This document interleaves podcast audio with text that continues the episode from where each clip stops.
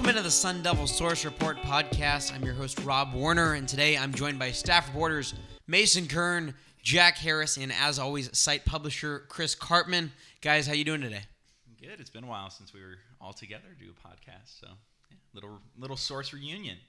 This is my favorite time of the week, Rob. Doing podcasts? With you, especially. Oh, I love you. a good Rob hosted podcast. Really excited to do this. Okay, well, uh, let's get right into it. And let's start with the NFL draft that just happened this past weekend as we're recording this episode on Tuesday, April 30th. N'Keal Harry, the first uh, selection from Arizona State, uh, a first round pick, the last pick in the first round uh, by the New England Patriots. And the first first rounder uh, for ASU since Damarious Randall was drafted uh, by the Green Bay Packers in 2015. Renell Wren selected in the fourth round of the draft uh, by the Cincinnati Bengals. Let's first spend some time with N'Keal Harry, though. Uh, the first wide receiver that Bill Belichick and the Patriots have taken together in the first round uh, since Bill Belichick has been, obviously, in New England.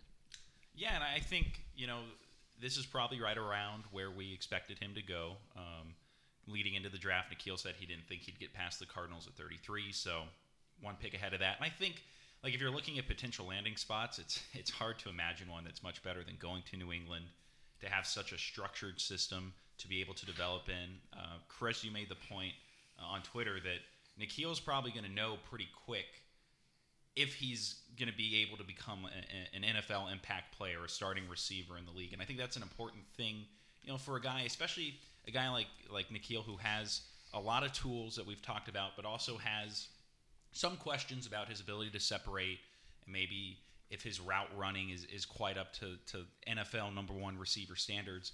You know, he's going to learn that pretty quick, and he's going to be in a system that's going to really force him to do that that kind of stuff, and isn't going to cheat him on his on his development any. So, if you're if you were looking for a good pick, I, I don't think you could have done much better than, than him going to the Patriots. It's in the first round.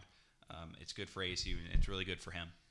Yeah, I mean, I agree. I think uh, for him, I mean, the development arc he's going to have just from the strides he made in college and now the strides he'll potentially make in the NFL are probably the highest now playing uh, with Tom Brady, arguably the best quarterback of all time, and then under under Bill Belichick in their system. Um, yeah, I mean the, the landing spot for him was was you couldn't have dreamed of better for him. And then it was just kind of interesting to see Byron Murphy, another hometown kid, go right after Yeah. hometown friends at, at 33 in the first first pick of the second round of the Cardinals. If you look at Ourlads, uh, they are already plugged in N'Keal Harry as a starter, as a wide receiver. And we know from watching the team last year that they were doing it with smoke and mirrors with their receivers. They that's like one of the one of the most impressively constructed offenses, of course. And when you have Tom Brady, who's spearheading the whole thing, it makes it that much better. But their creativity is really something else. And and they they signed uh, several free agents in the offseason knowing how uh, shaky that their team was last year at wide receiver. Josh Gordon, who of course has been enigmatic and had a lot of problems. Uh, there's uh, Demaryius Thomas, who's coming into the program there, and uh, there's you know, some other guys that they have existing who I think have a pretty good chance uh, as well. But the, the key thing is uh, to the, your point that you made, Rob. Uh, Belichick knows that they needed wide receivers. And this was a draft in which there was a, a lot of debate about the ranking order of how people saw these recruits. Mm-hmm. A lot of people thought, you know, you had DJ Met, D, DK Metcalf, just his explosiveness, and is he going to be like somebody that um, a team takes early because of his his upside? But then there's limitations with his flexibility and his route running and some of these other I- issues. I personally thought AJ Brown was was really good, and yet he went a lot later than some of these other guys. Uh, and I didn't like um, the what's his name, um, the kid from Deebo Samuel. I didn't really like him quite as much as And he was as- selected before he, A.J. he Brown. went higher. So this is a you know it's a it's a eye of the beholder thing. I'm interested to see how it works out. N'Keal Harry, uh, coming out of high school, I didn't think was a five star prospect. I thought that his the, the, the, the questions that people had about him that persist now about his ability to separate and route running and some of those things, I thought they would um, hurt him more as a prospect than they ultimately did. I thought that he would be uh, leaving Chandler High School, where he wasn't as productive even as a couple of the other guys on the roster. I thought that he was going to be probably a second or third round type of guy long term. I thought he was a four star prospect, you know, a top 100 kid, but not not somebody that that deserved to be a, a borderline five star. And uh, you know, he's demonstrated that he he certainly uh, did deserve that. And the last thing I'll say on this is, if if the possibility of Tom Brady yelling at you because you messed up doesn't keep you on edge Yeah. from a motivational factor, uh, and and knowing what you're going into for the the you know reigning Super Bowl champions with Tom Brady trying to get another ring somehow before his career ends. Uh, I just think that it's a it's a phenomenal opportunity. It's something that he should be kept on edge about, and also he has a chance to start. You know, certainly the Cardinals, by all by reports, would have actually taken him with the 33rd pick overall.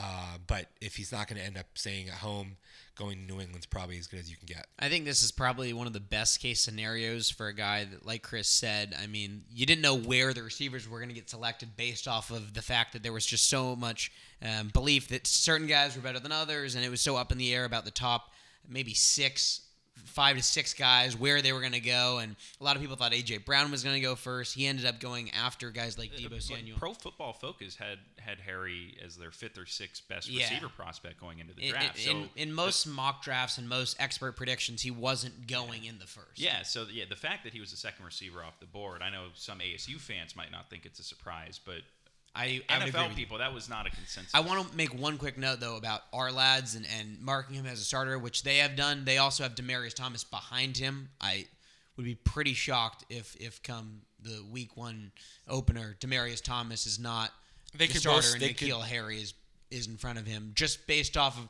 name and how much they're paying Demaryius Thomas, I would expect that Demaryius Thomas is going to have a very good chance.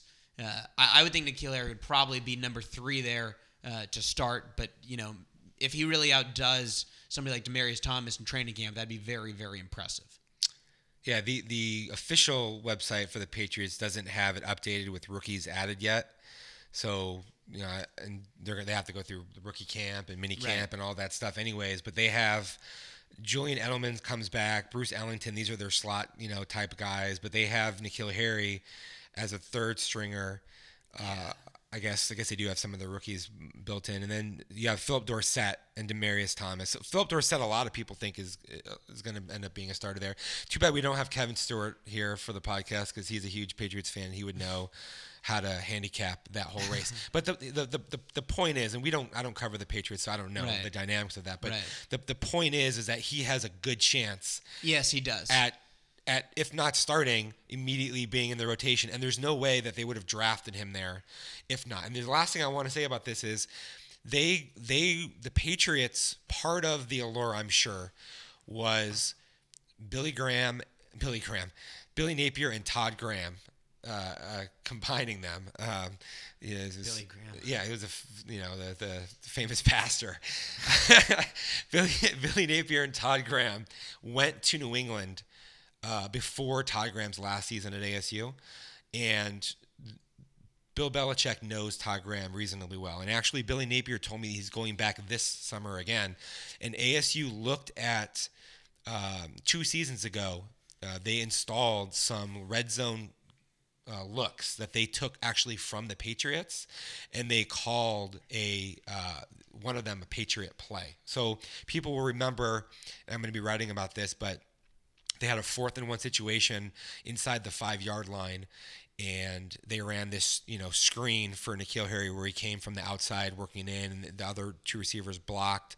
He didn't get it scored a touchdown, but he got a first down. Then ASU scored subsequently. It was the only touchdown of the game in that big win that ASU had over Washington. So uh, I think that maybe part of that rubbed off in some way uh, to to uh, the New England front office or Bill Belichick. And one more thing, I want to double back to the point Chris made about you have Tom Brady and you have Bill Belichick, you know, getting on you and being put in that culture every day.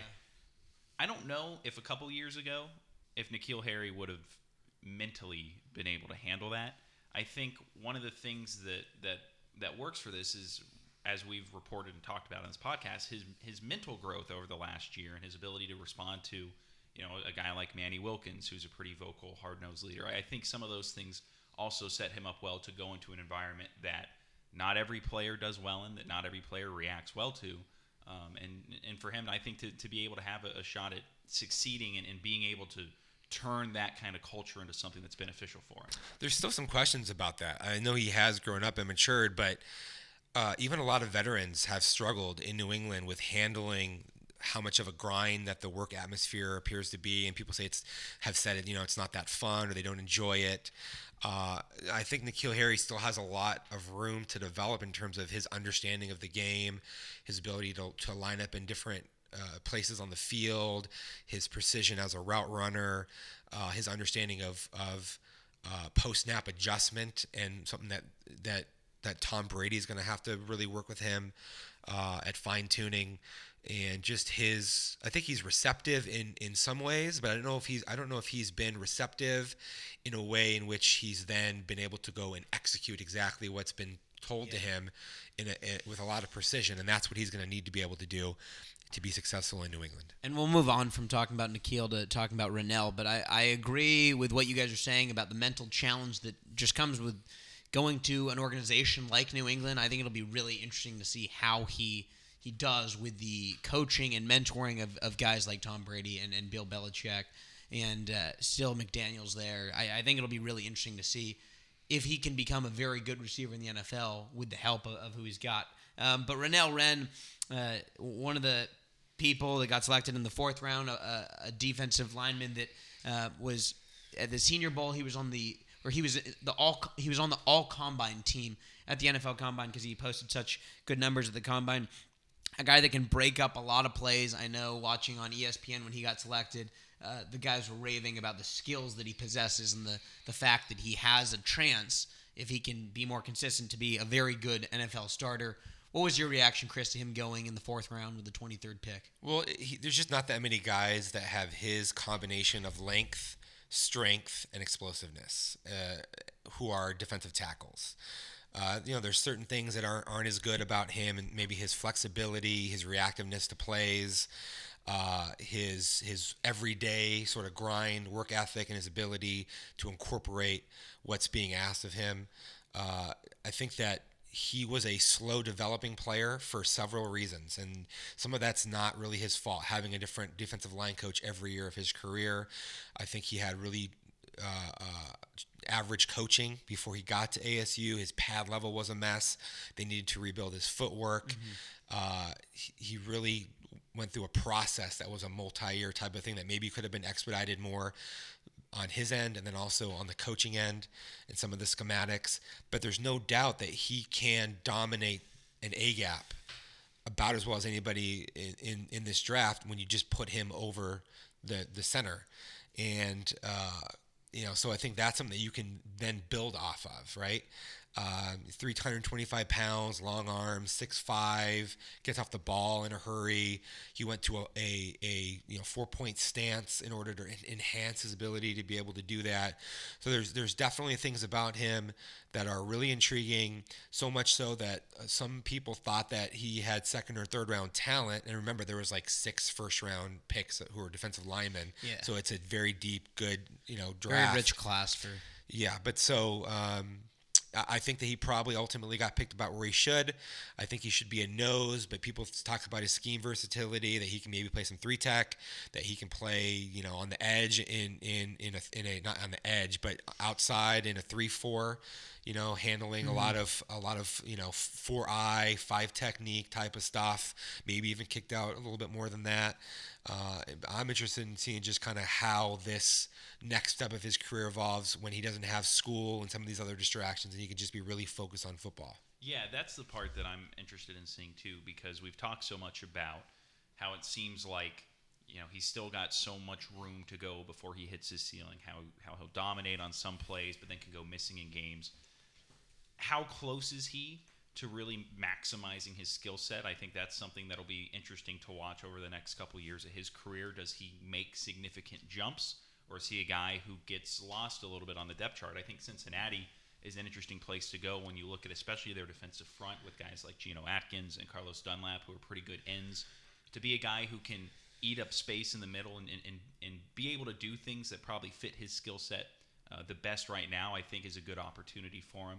Um, but yeah, I think like he, there, there's no doubt that outside of N'Keal Harry, he was pretty far and away the, the best NFL prospect that ASU's had the last couple years. Um, but for him to be able to to become an impact NFL player, which he has the tools to be, I think that the first two three years of his career are going to be interesting to follow to see, you know, if he can get there. He so he made some strides this season, uh, but he's still got a long way to go to be able to kind of get to like that starter two deep level in the NFL. So um, yeah, interesting guy though, uh, and prospect to watch. And the consistency aspect of it, I mean, he made strides from the obviously the beginning of his college career when he wasn't really a factor at ASU toward his senior year when I mean the, there were still times where he would go missing, but toward the latter half of ASU season last year, teams started scheming specifically to take him out of games because he was dominant against Michigan State. He had some dominant games early in the season, and San then, Diego State. Yeah, started started getting schemed away from by other teams, and that really negatively affected him in terms of the consistency. So if he can mm-hmm. just stay focused and consistent throughout the entirety of, of games, then I think his his NFL career and arc should should rise. Hey, Chris, are there guys that like from from ASU, maybe it's a Will Sutton or another type who have gone into the NFL sort of like Renell Wren has, especially at that position where you can see, all right, this guy can be an impact NFL player He was drafted, you know, third, fourth round pick, and like how do the what are the things to watch for as, as they kind of go through the first couple seasons and either become you know a dominant player or not? Well, there's not really as a defensive tackle that jump out to me that had his type of talent that got drafted, but were still kind of underachieving their potential. Uh, ASU fans will remember Mike Pennel was a defensive tackle who was at Scottsdale Community, came to ASU, had a really difficult time buying into what the coaches were asking of him. Uh, wasn't really being responsible to his assignments, and he was like a 350 pounder. He ended up transferring down to a lower level, and then still got drafted and is in the league now as a 350 pound nose. Uh, really talented. The, the key thing to me with Renell is. Uh, you have to be able to show coaches that you can listen and incorporate what's being asked of you so that you're not making repetitive mistakes. It's, it's the repetitive mistakes that lead coaches to, to lose confidence in a player. It's not that he has to do a whole bunch of things well early, do a couple of things well early then be able to slowly expand your role, but make sure that your assignment sound to what you need to be doing on any given play, and then develop the techniques and some of the advanced understanding and, and skills that allow you to flourish. I, I just he's sometimes at ASU his practice habits were lacking. I can remember him going through drills, and even though he would be like the fourth or fifth person in a drill, he'd mess the drill up. And this is not when he was a freshman or sophomore, but like a junior or senior, and it was a focus issue. I think he just needs to keep his focus really uh, there and not make repetitive mistakes. And so we're going to move on now to ASU basketball. Anthony Coleman uh, leaving ASU to take a job at Colorado, first reported by Sun Devil Source. Chris, what more can you tell us about that? Right. So um, essentially what happened that we can we can say is he was interested in taking another job. Initially looked at UNLV. The UNLV opportunity didn't materialize, but by that point he had uh, resigned at ASU, and he wasn't able to come back to ASU. And so that led to uh, him looking at other opportunities, which then led to Colorado. Um, and then uh, we reported that uh, at the same time that he was that he had resigned from ASU, that he was going to be taking the Colorado job. He hadn't been at ASU's football, pardon me, basketball banquet uh, a week or so prior to our reporting, so he had was already on the move. Um, we weren't able to report it until we did he got the Colorado job, so it looked like he left ASU for Colorado. That's really not precisely how that happened. Um, he was going to be not returning to ASU regardless, but he happened to land in in the Pac-12. Um, the thing that, that, that people have asked about is is how does that affect ASU's relationships on the recruiting standpoint? Anthony Coleman worked for Adidas before he took a job at ASU, mm-hmm. and so he's very connected to Adidas grassroots, including the most important figure in Adidas grassroots in uh, uh, the West Coast, Etop Udo-Ema, who runs Compton Magic, and they they have a close relationship. That remains to be seen. I think that's going to depend on how Bobby Hurley and and Rashon Burno, the associate head coach, how they uh, how they handle that those relationships moving forward. But that's more of a hit potentially in terms of recruiting Mm-hmm. and, and how things move than than on the floor. Even though he did work with ASU's bigs. And, and another assistant coach, uh, Drazen Zlovaric, is no longer at Arizona State, leaving the program, and Bobby Hurley needing to fill two assistant spots. Um, and, and we've reported that he might he may be using uh, Uros Plavsic as, as a guy that could potentially leverage him to get a job at a different place. Uh, ben Wood, a candidate uh, who is with uh, both Bobby Hurley and Rashon Burno at Buffalo, potentially could get elevated to one of those assistant spots. Uh, what are you hearing about this situation right now, Chris? So Drazen Zlovaric was only at ASU for one year, really less than a year. Uh, he was uh, his hire was announced last September, uh, so very shortly before the season. But that had been in the works for a few months prior to that. Uh, they there were some visa issues, is what I heard, that were associated with that because he's Serbian. Uh, I'm not sure the, the specific nature of those things, but uh, just the fact that he was work visa, you know, issues. Um, Uros Plavsic had was a you know big who's also Serbian, who's uh, played in the states i- at a like a prep school type of a thing. Before he signed with ASU, he had been committed to Cleveland State, where Drazen Zlovaric was uh, coaching prior to them both ending up at ASU.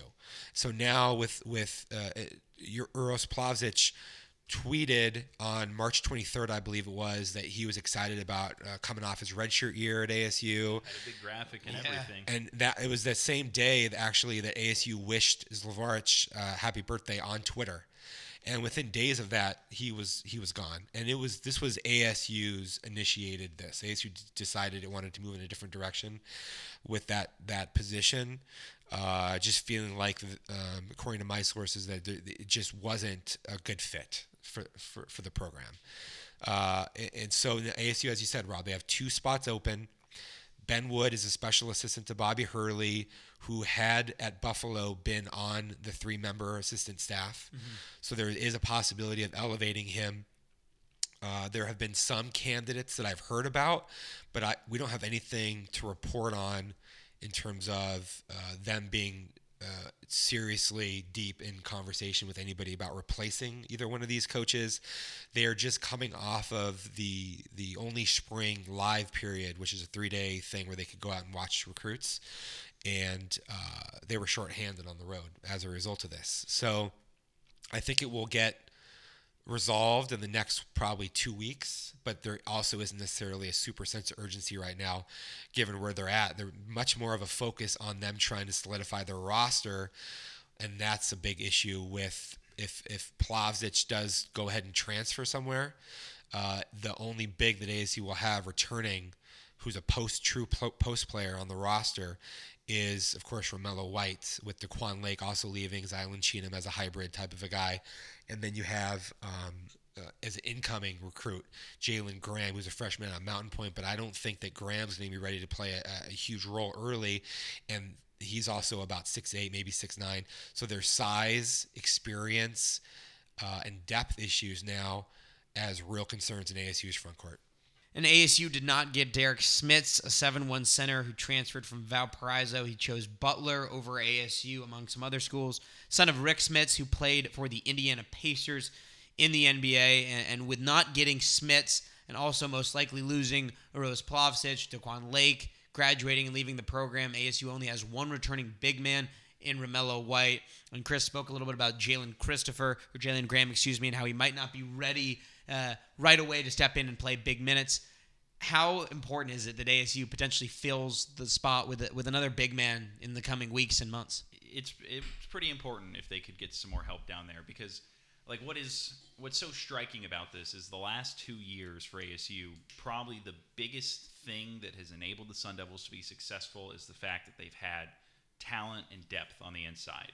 Two years ago, Bobby Hurley talked a lot about it, how you know they finally have guys who can rebound the basketball and can protect the rim a little bit. When he first got Romello White eligible and De'Quon Lake came into the program last year, obviously they really relied on what they did inside and their ability to rebound the basketball and, and, and score around the hoop and make it tough for, for opponents to get to the rim. So the fact that they're seemingly regressing in that standpoint, and you're going back to, you know, if you enter the season with only Romello White as a true post player, that handicaps some of what you can do because Romello White's good, um, but asking him to play more than 30 or 35 minutes is a that's a big that, that's a tall task. He's only six eight. He's not a dominant rebounder of the Right. basketball. Um, he's pretty good on the offensive side, but I think defensively, some people still have questions sometimes about how he matches up, especially against guys who are you know significantly taller than him. So, it, it, and to me, it's just the one area that had so obviously changed in a positive way for ASU. For the fact that if you go into the season with only Romello White, that just seems like a really big step back for a program that is trying to move forward. And this kind of ties into the larger uh, discussion we've had talking about okay, can ASU really kick on from these last two years and become a, a consistent NCAA tournament team, a team that's actually competing for Pac 12 titles or not? And when you have developments like this, it just makes it seem like, and it's a reminder that it's kind of hard to, when you have a couple good years, to really build off it and, and sustain some of that momentum and, and success because you have roster turnovers and things like this. And the margin for error, again, it's so thin because in the last couple years, it seems like ASU has been able to get that Rik Smits guy or been able to get the help right when they need it. To not have it this year, uh, that's probably going to be the biggest question mark as as they go into the next season. Yeah, I mean ASU's style of play has changed. In the last two years, they were guard you, three guard play, and then this past season it was it was the big man. I mean, when they were get, the most successful, they were getting it into Zylan Cheatham's hands, De'Quon Lake's hands. Their most efficient players. So it's going to be important for them to fill.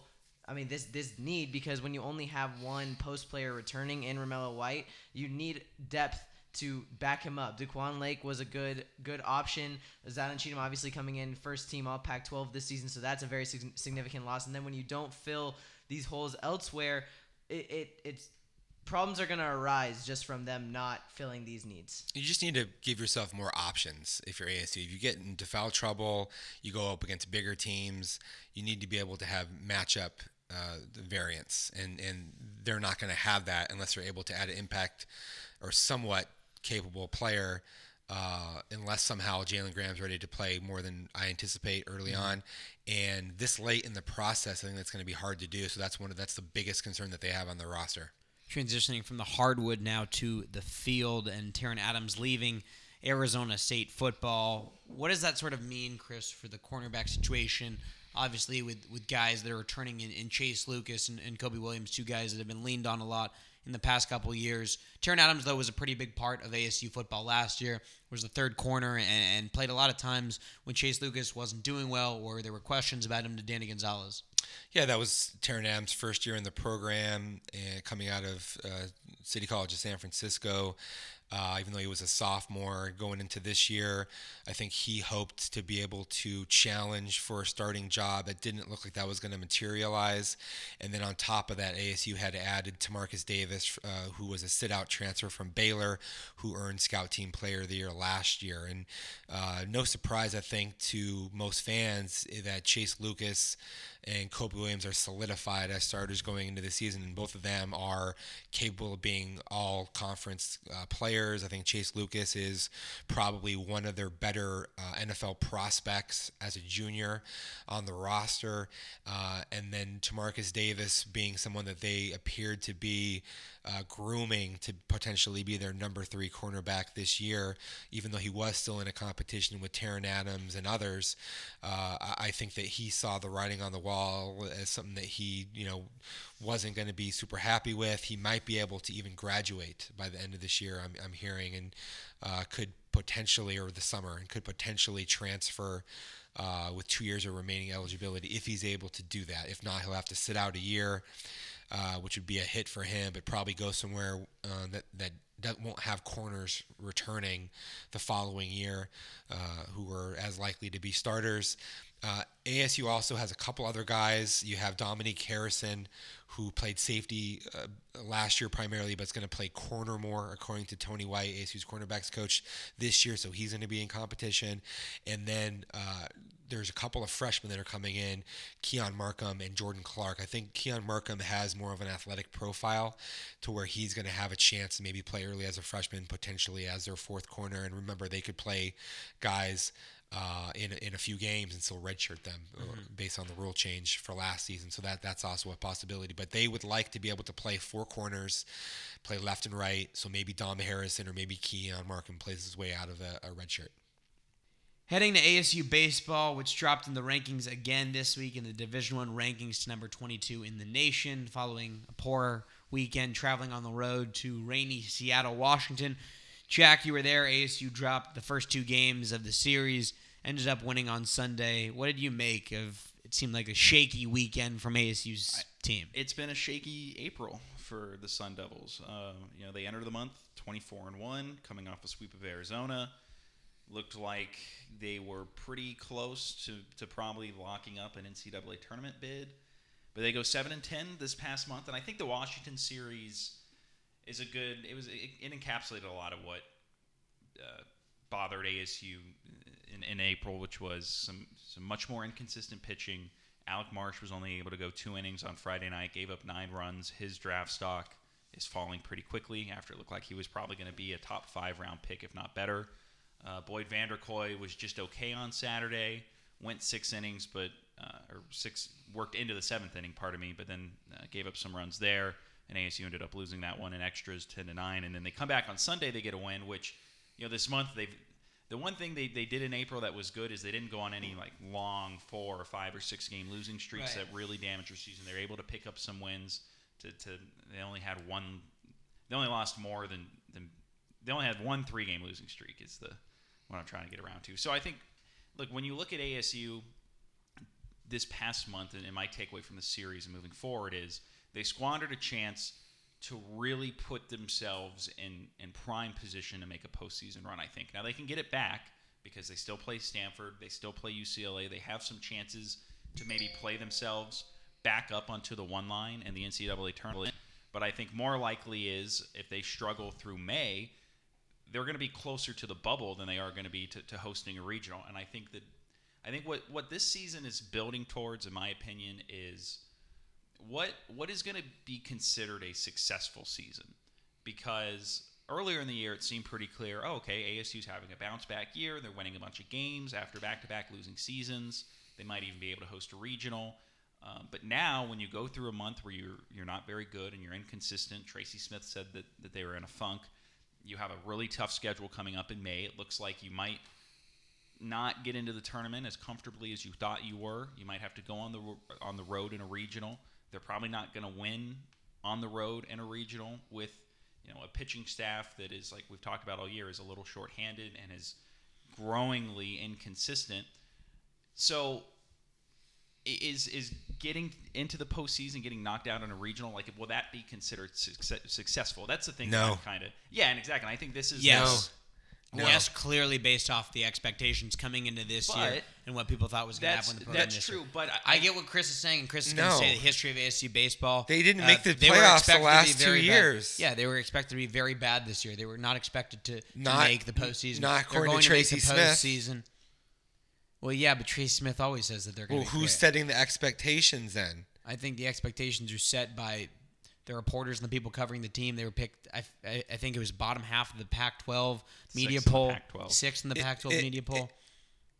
I, I don't. The think, narrative was we're building for this season, and Yeah, but they all have of a our very all of our shorthanded- they have lineup a is very back. short- they have a very short-handed roster, short-handed pitching staff. We know, but So I I think with that, I think ASU's expectations, at least in my mind, and I know in Jack's minds as well, were, were significantly. So- that's not what we're talking about. Yeah. We're talking about well, that's not what I'm talking about anyways. What I'm what I'm asking is whether fans should accept this as an acceptable performance that should allow Tracy Smith to keep his job if they don't host a regional. And I think this is the divide you're going to get to. Well, that's a completely Yes. different thing, in my opinion. Of, of, of Well- was the season is this a good season, and, and should Well, Tracy no, no, Smith keep so- his job based he- off of Sure, rel- what's going on? how they those are different how they perform relative to their talent. I mean, if we're going is- off that, I would say is that there's separate. So- definitely there could definitely could be a discussion that he did not do well enough, and it might not do well enough this year to retain his job based off of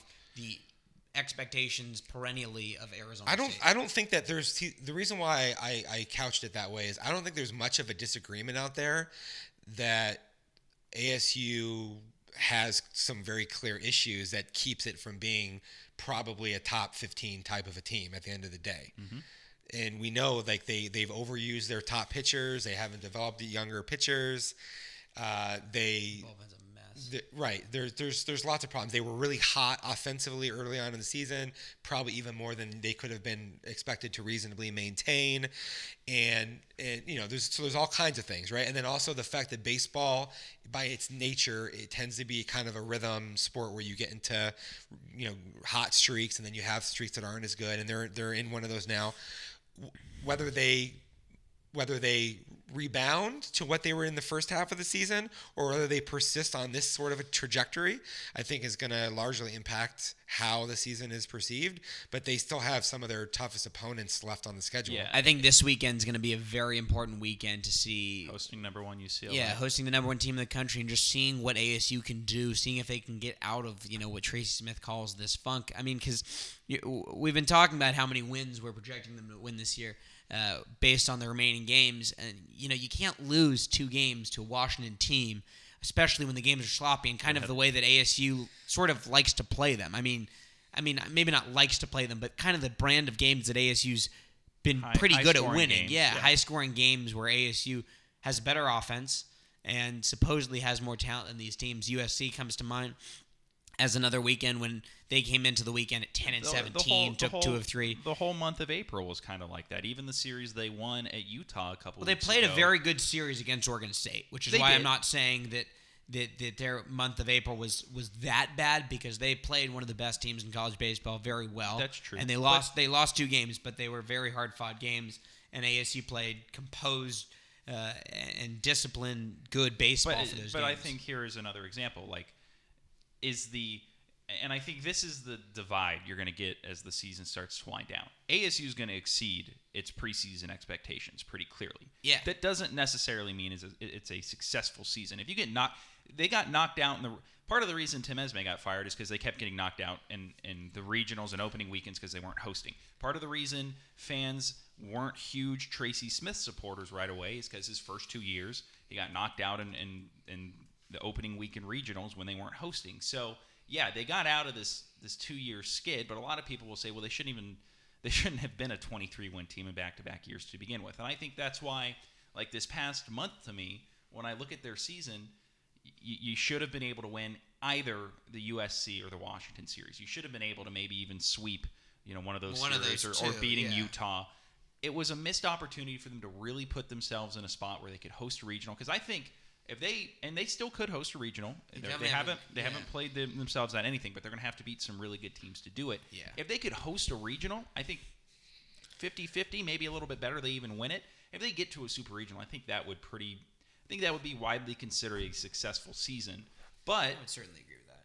you know, I I wonder if if they do kind of sputter out down the stretch and they're knocked out in the opening weekend, like how will that be perceived coming off of two really bad years? Two worst years in ASU baseball's history. Yeah, you start this season good, but it's against a, a an obviously weak schedule, and then when you get into Pac-12 play and you start playing tougher teams, you don't succeed. Like, is that is that really a tangible step forward for a program that people are still wondering if Tracy Smith can get them to the next level? Because the end game here is always going to be with fans, and, and it probably should be with administrators, is always going to be you got to be getting to Omaha at least once every four or five years and, competing in Omaha. And they're this past month, at least in my eyes, showed that they're still a really long way away from that. Now, maybe it was just a, a bad month and they come back in May and they start playing really well again and they beat UCLA and they beat Stanford and the discussion changes. But that doesn't seem very likely to me. And I think as the season winds down, this is going to be the biggest question. Is this year, if you get knocked down in a regional, is is that successful or not? Does that give fans um, more reason to believe in Tracy Smith? Ray Anderson said he had big expectations for 2019. Is just getting to a regional and getting knocked out, does that meet those expectations? I think those are the questions we're going to have to start asking unless they can turn turn this thing around in the last month. I think you're zeroing in on it right there. if you walk down expectations enough, you can say, yeah, we we, we did enough that uh, the season was a success. The problem is, is that Tim Esmay played in the postseason all five of his years at ASU And went to the College World Series his first year. and lost his job, right? And Wasn't there It- also recruiting things and They- and they had sanctions. Tim He, he came in after Pat But- Murphy and had to. but here, but know, but can I just finish my point though? outside the the, argument? the, the, the point is is that what Tracy Smith has said repeatedly is even last year in year four we're super young okay? Well ASU baseball still has the ability to recruit at a pretty high level. Mm, you're seeing to- that by this year. okay and, okay you're seeing it but you're if you see it lead to a loss in a regional hypothetically right? That only works if you accept that expectations have been lowered and you and you and you uh, and you acquiesce to that new reality to be like UCLA basketball fans being like, it's cool if we go out in the round of 32 every year. Correct. So so what I'm saying is I think you have to assess at the same time what is the next year going to be like under Tracy Smith and the year after that and the year after that because I'm still believe I, I'm gonna I'm, I still believe that at the end of the day you have to judge every coach by what the next several years are likely to be rather than mm-hmm. just what they've already done. Because you people do learn and make mistakes and grow and develop and all those kinds of things. But i think there's legitimate questions about tracy smith's deployment of personnel the way that he's managed you know pitching staffs you know some of the questions about where guys have been on the field and his his roster shifting and moving and, and you know there's there's just questions right? And they had a very easy schedule this year which i think also has to be factored in in the front end and the way that they loaded it up. So the question i think at this point beyond just how they finish right which that matters but is the program still going to be able to build off of this for next year, the year after, the year after that, in a way that's going to allow ASU fans who understand the historical prominence of the program to feel like things are in pretty good hands? And I think last month was an example that maybe, for as close as this team seemed like it was getting there, last month kind of put a tamper on that a little bit after their, their hot start to the season. But Rob, I mean, what do you what do you think? Because it seems like you're a little more on the You're worked up a little A bit little about more, this. like- I just want to talk. Go ahead. Okay. Um, I I think that it's important to measure this a little bit based off last year's historical perspective is certainly important. The previous coach and Tim Esmay making it to five postseasons in a row is certainly important. ASU is going to have big losses next year, most likely losing Hunter Bishop, Spencer Torkelson, and Alec Marsh at the very least, not including other guys that they could potentially not lose. not Torkelson. Torkelson's or aside. excuse me, excuse, I thought his birthday though was is No. oh excuse me sorry uh, Hunter Bishop and, and Alec Marsh, which will be uh, big losses if that actually happens. Um, I think that ASU baseball is in a better spot than it was last year for sure, going forward and going into the next couple That's years. true. Um, but I don't know. I, I would think next year. I, I think this year ASU is going to win. I I think they could still host a regional, or yeah, I think they could still host a regional, and I think they might lose in that regional, or they could you know travel and lose in the regional. I think that Tracy Smith and the team's done well enough that he's going to keep his job this year. I think that Yeah. next year, next year, in my opinion, is the year that see, I'm really looking at. But this is the this is the thing though. We know that if they finish as a top 25 team this year, I don't think that he should be fired. I No, think no, no, that, and I don't think that's the discussion. But it's is this year giving him more leash for the future? yeah, Like, I think so. year- Uh, I, I, don't I think know. I think this year he's done why? In my because opin- this year on paper they're the number 22 team in the nation Here- and they're a team that's won 30 games and- so far. And Here, here's my question. yeah, Does they've this- played a worse schedule, but they've also ASU beat baseball some good- historically that's nothing. No, I know, It's it's nothing. I I'm, I haven't been around this program for 30 But years. that's so what matters. It, it doesn't matter how long you've been around the program. What matters is the history of the program. Here, Rob, Okay, I don't think that I don't Do, think do you disagree with that though? Yeah, I do. I think it. I think I disagree with that because I don't think with evaluating the one person you're evaluating evaluating right now, you can base it off of everything that ASU has done in its career in his in in in the totality of ASU baseball. Does it? Do you think that ASU baseball has the ability to recruit at a top ten to fifteen level? Yeah, So then, so then do. what? So then, what is the impediment to? I don't think there is- Hold on, let me just ask, finish asking the question because you you got. What is the impediment if you're Tracy Smith? Okay, to hosting a super regional once out of every five years. I think he would He be hasn't. marketing this. They haven't. Can I talk? Yeah. I think he would be saying that that this is the year that is showing what they can do, and then I don't know, and then all right, you disagree with that. think- I know you disagree with it. I think this. No, no. Let me finish my statement.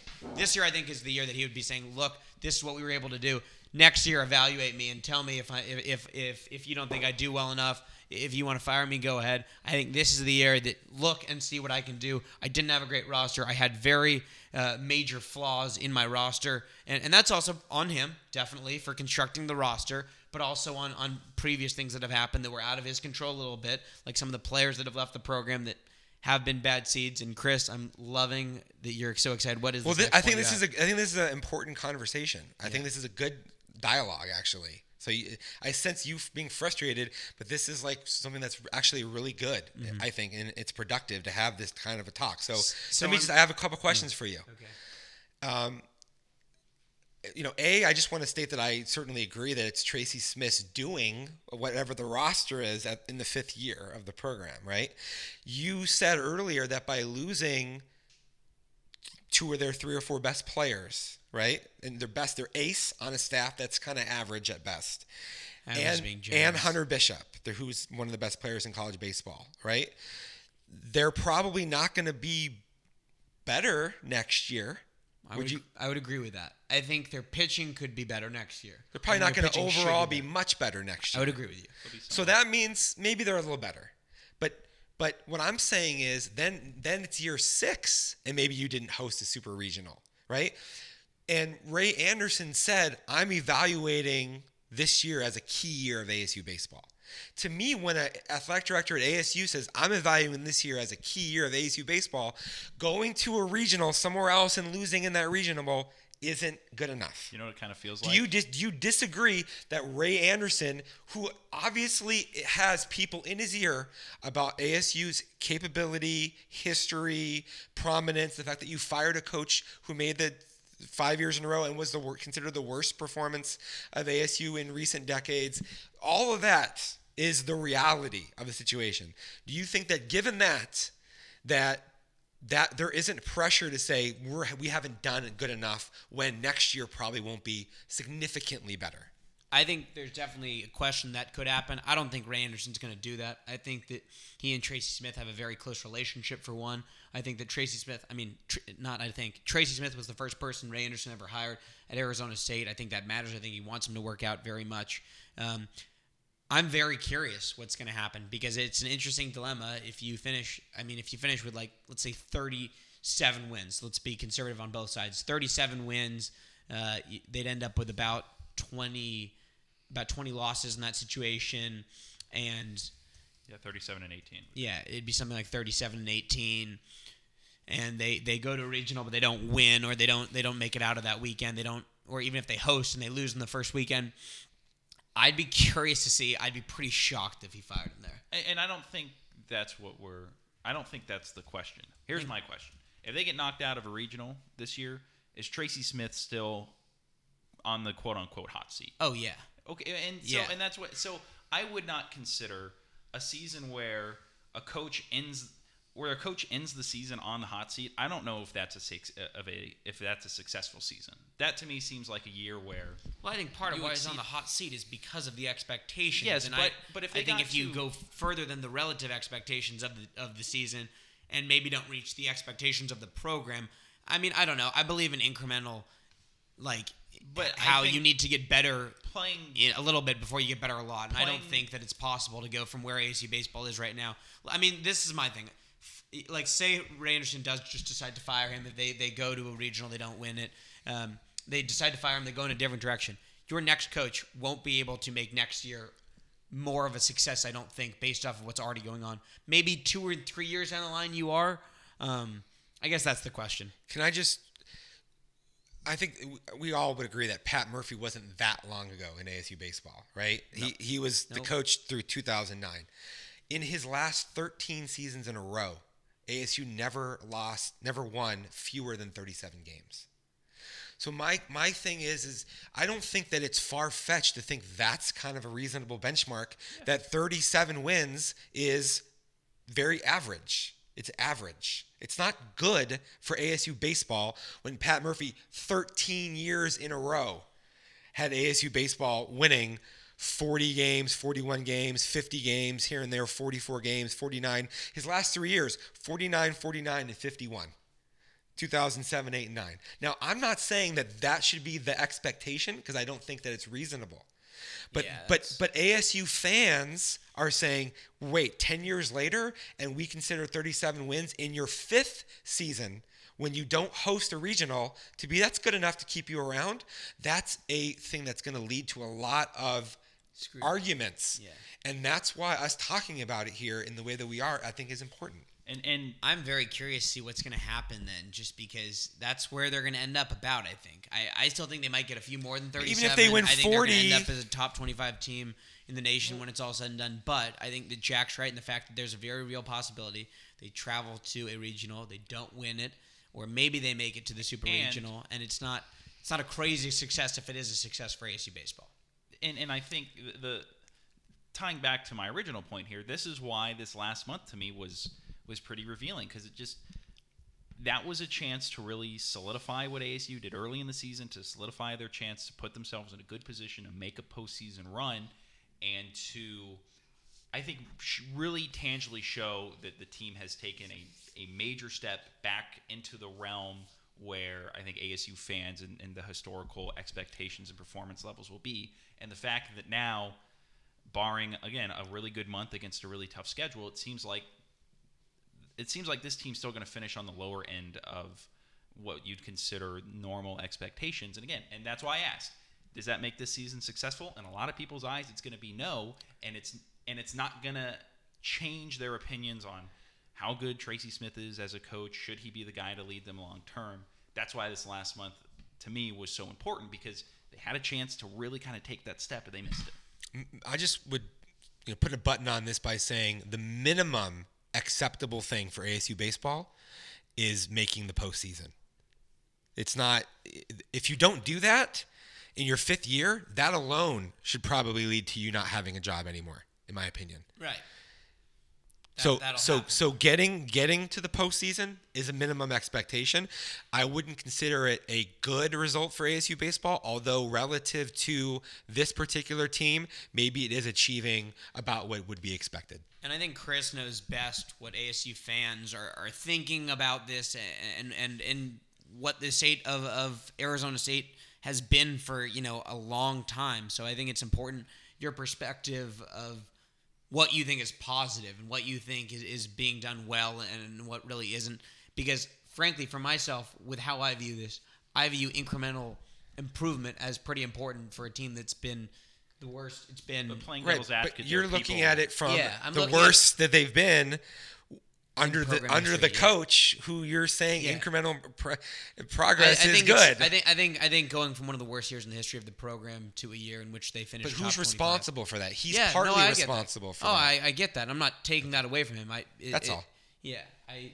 It'll be interesting to see what if, shakes out. if if if he does come back and then they don't and they you know are similar next year, yeah, I think he would get fired. If, if, if I'm Ray Anderson, I wouldn't fire him after this year. But if the same thing happened next year, And I then don't I'd probably think fire him. that's a possibility, unless Yeah, I don't really think there's a chance. I don't think there's a chance right now that Ray Anderson fires him. you're gonna have to start playing in super regionals once every six or seven years at ASU baseball. That's all. Oh, I definitely agree. More with that. often than that, probably. Yeah. And like Jack said, it's not going to get easy for the ASU baseball team taking on number one, the number one team in the nation in UCLA this weekend at home, and then it's going to be. It's a tough month.